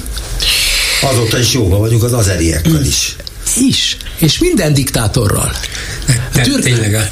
Felülírják a történelmünket is. Amikor mi gyerekek voltunk, mindenki nyilvánvalóan vette, tette, vette hogy, hogy mi, mi a finn-ugor társaságban vagyunk benne. Most pedig a török társaságban vagyunk. Az összes Mert hogy Orbán megállapította, hogy inkább azokhoz tartozunk igen, igen, nyelvileg, mint a finn me, me, Megállapította. Tehát egyszerűen ő, az, az önkényuralomnak a legtipikusabb esete az, amikor a történelmet egy, egy, egy, egy nap alatt átírják. Mi türkök vagyunk, és az összes türk állam, kivétel nélkül, diktatúra. Mégpedig nem akármilyen diktatúra, hanem ahol, ahogy Sándor mondotta, Oroszországra részben, még inkább jellemzőek a napi politikai gyilkosságok.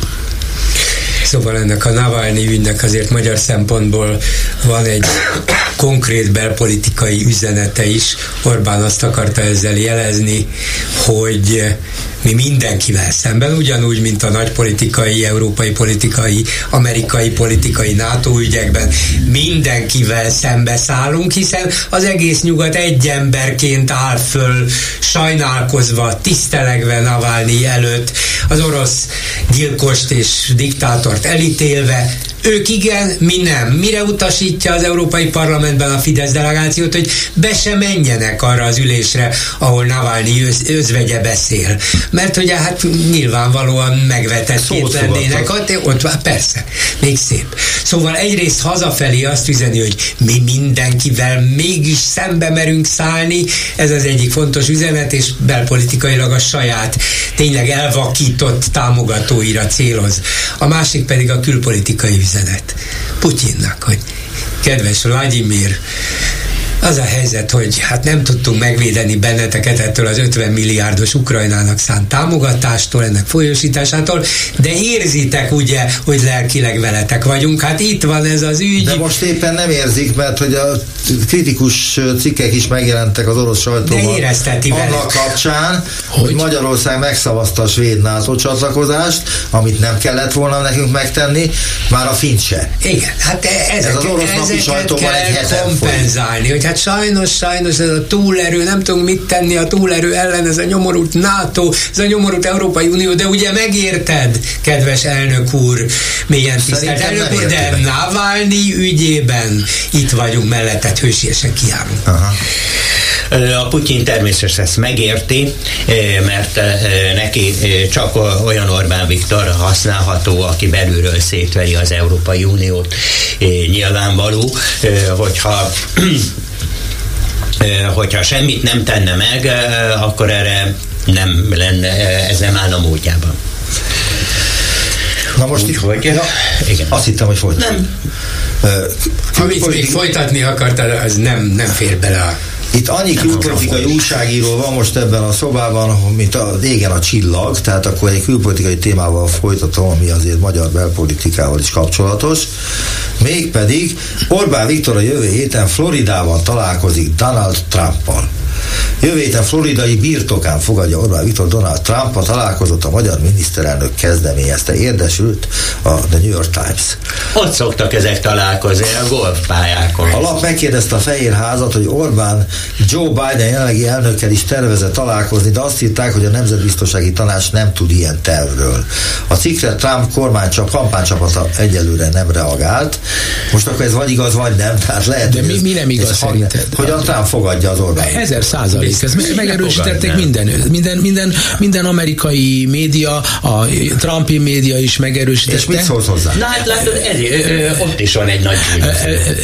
Ő is beleillik ebbe a sorba. 91 vádpontban bűnös egyelőre a, a, a leendő, esetleg leendő amerikai Még azt is tett hozzá ehhez, hogy akkor ez mit jelent az amerikai választásokat tekintve? Az, hogy a, magy- a magyar ember nem, megy? Nem, az, hogy 91 vádpontban találták bűnösnek. Nem, nem, nem. Emeltek vádat, és nem tudom hányban találták egyébként Van néhány, van néhány, amiben igen. A lényeg az az, hogy a jelek szerint ez a dolog nem árt az ő népszerűségének, és az amerikai közvéleménynek egy olyan része, amelyik egyébként biden támogatná, főleg baloldaliak, feketebőrűek, arab, muszlim, amerikaiak, pedig a Bideni közelkeleti politika okán eltávolodnak Bidentől. A közelkeleti helyzet sokkal nagyobb jelentőségűvé nőtte ki magát Amerikán belül, mint valaha, és az amerikai közvéleménynek nagyobb része ma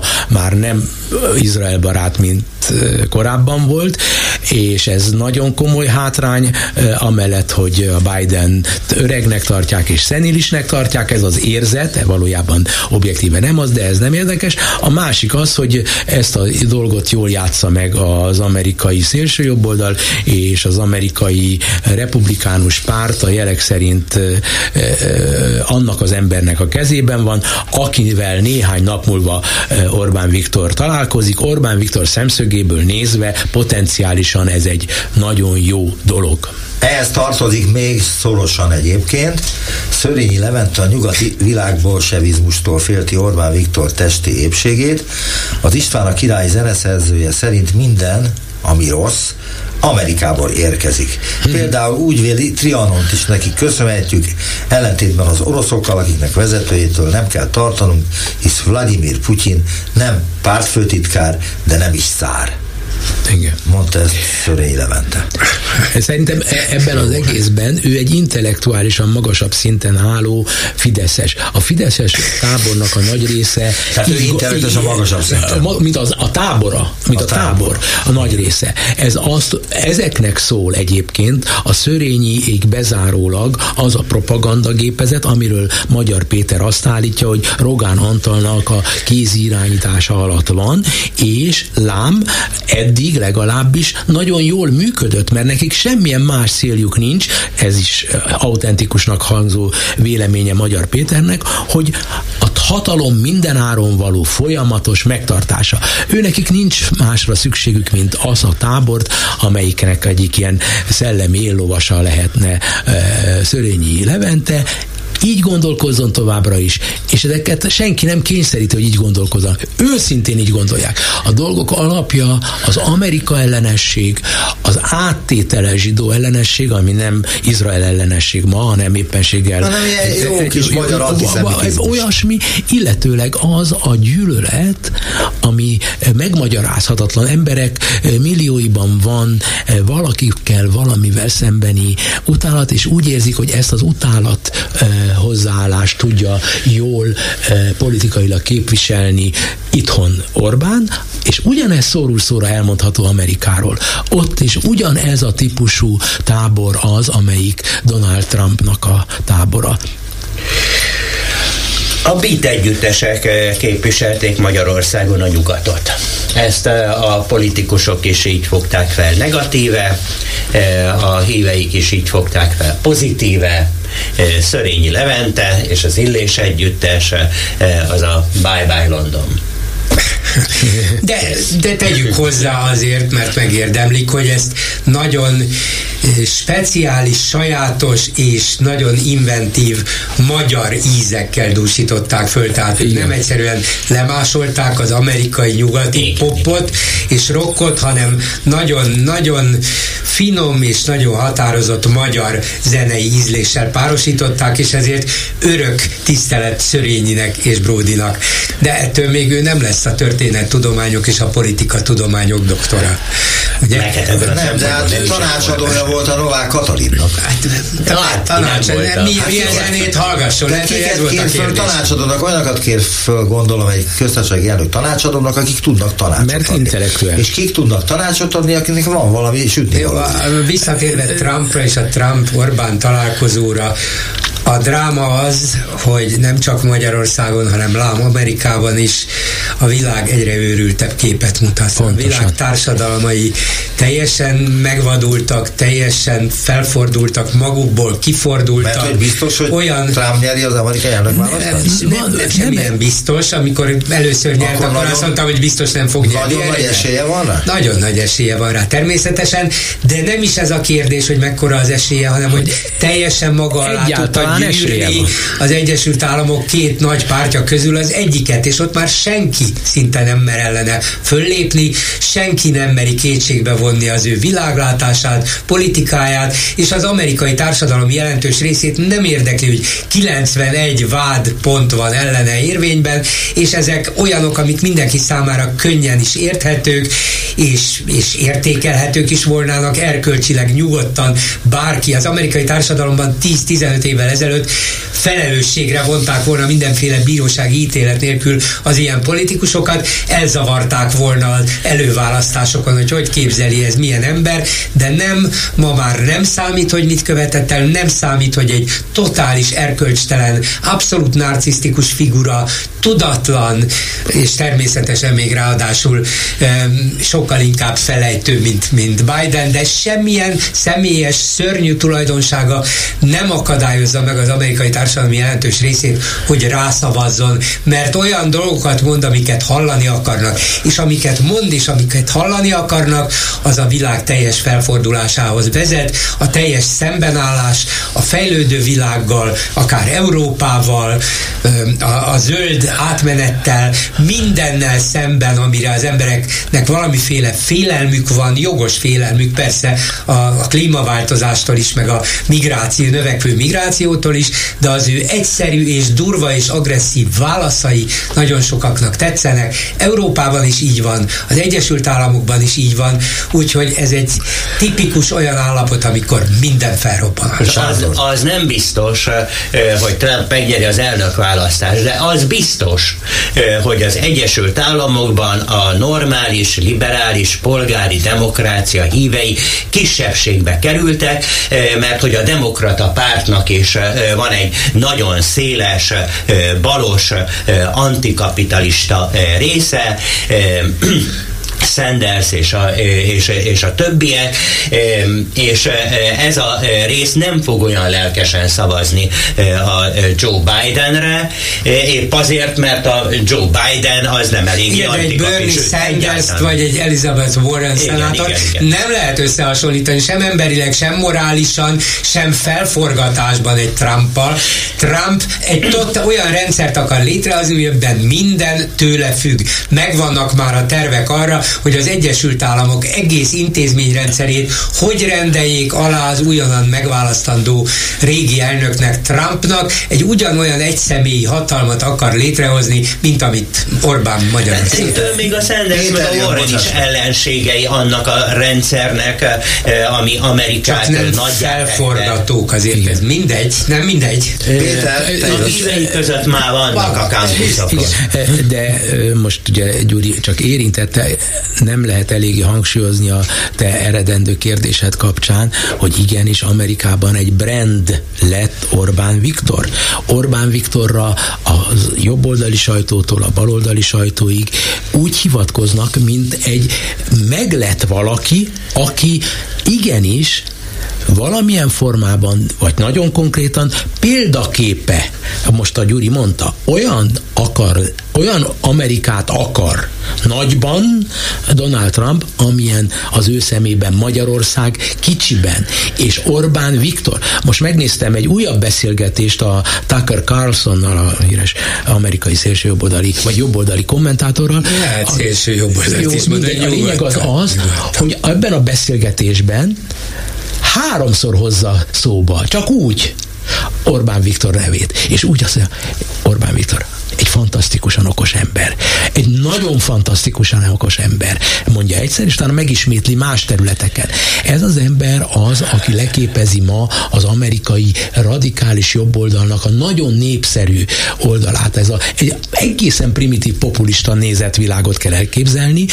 Ilyen na, álnaív módon adja elő, hogy mi jó emberek vagyunk, mi csupa jót akarunk. A Putyin csupa jót akar, és itt van ez az Amerika, az én országom, amelyik a leggonoszabb dolgokat tudja csinálni ezekkel a demokratákkal. Ez a, ezek az emberek így gondolkodnak, és eb, nagyon érdekes, hogy Amerikában 2024-ben az elnökválasztási kampányban sokszor fog elhangzani Orbán Viktornak a neve. Micsoda fantasztikus karrier egy ország, micsoda fantasztikus egy országvezető számára. Ez elképzelhető volt valaha a mi eddigi életünkben? Make Orbán great again. Most akkor én visszatérnék az angol közmondás után eh, Magyarországra. A magyar állami tévé jobbnak látta, a néző inkább nem értesülnek róla, ez a vége fele van, már van talán három-négy percünk. Néző inkább nem értesülnek róla, hogy Orbán Viktor magyar és Robert Fico szlovák miniszterelnököt demonstrálók fütyülték ki a v találkozóján. Ezért aztán a tudósításban egy szót sem említettek róla, hogy ilyen történt. Ráadásul a videóban legfeljebb a vágyfülűek hallhattak bármit is a kifütyülésből, és a képsorokat is manipulatív módon vágták meg. Én azt nem tudom, hogy ez miért hír.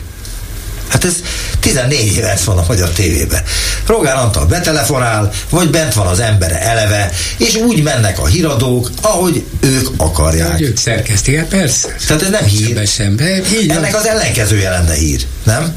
Világos, nem is érdekes. Egyébként az sem nagyon érdekes, hogy pár tucat tüntető kifigyülte Orbánt. Nem, hát Istenem, nem, érdekes. nem ez az érdekes. Maga a V4 annyiból volt érdekes, hogy egyáltalán összegyűltek, és Orbán egyébként azt mutatja, hogy nem veszett el teljesen a realitás érzékét. Találkozó után azt mondta, hogy hát be kell látnunk, hogy ez a korábban nagyon jól működő négyes, ez már elvesztette sok szempontból a jelentőségét. A legfontosabb kérdésekben, és a legfontosabb kérdés ma az Ukrajnában folyó háború, és ebben sajnos különböző nézeteket vallunk, de abban egyeztünk meg, hogy a másodlagos fontosságú energia, egyéb együttműködésekben együtt tudunk működni, vagyis azt mondta, hogy hát találkozunk, találkozunk, de már fontos nagypolitikai kérdésekről nincs szó, ez a realitás, ezt jelezte ez az egész. Hát az eh, egyik fontos eredményenek a találkozónak, eh, hogy eh, a cseh fél sem fogadja már el a Meloni csoportba Orbánékat Tehát és a Fidesz. Alig, alig vannak e, ott. Igen.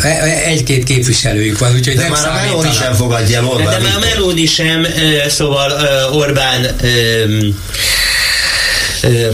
Orbánnak nem lesz. De, igen, de azt akarom mondani, hogy de Csehországban is ez még egy rendes cseh kormány, de a cseh közvéleménykutatások szerint torony magasan vezet Orbán Viktor barátja Babis. És az egy igazi jobboldali nacionalista, populista. És Hollandiában, ahol hónapokkal ezelőtt megnyerte a szélső jobboldali Hert Wilders a választást, 27%-kal nincs még kormány, de már 33%-a van neki, neki, és a Mark Rütte nagyon tekintélyes miniszterelnöknek, aki 14 éve van hatalmon, a pártja már 10% körül esett vissza. Azt akarom mondani, hogy Trumptól kezdve Nyugat-Európáig katasztrofális felfordulás. Igen. Ez volt a Megbeszéljük a hetes stúdióban Révé Sándorral, a HVG újságírójával, Zentai Péterrel, a Klubrádió külpolitikai újságírójával és Bolgár Györgyel. Nekem pedig nem maradt más dolgom, mint hogy elbúcsúzzak önöktől a szerkesztő Józsa Márta nevében is Nagy Magábort hallották. A hetes stúdiót a Klubrádió közéleti politikai magazinját hallották.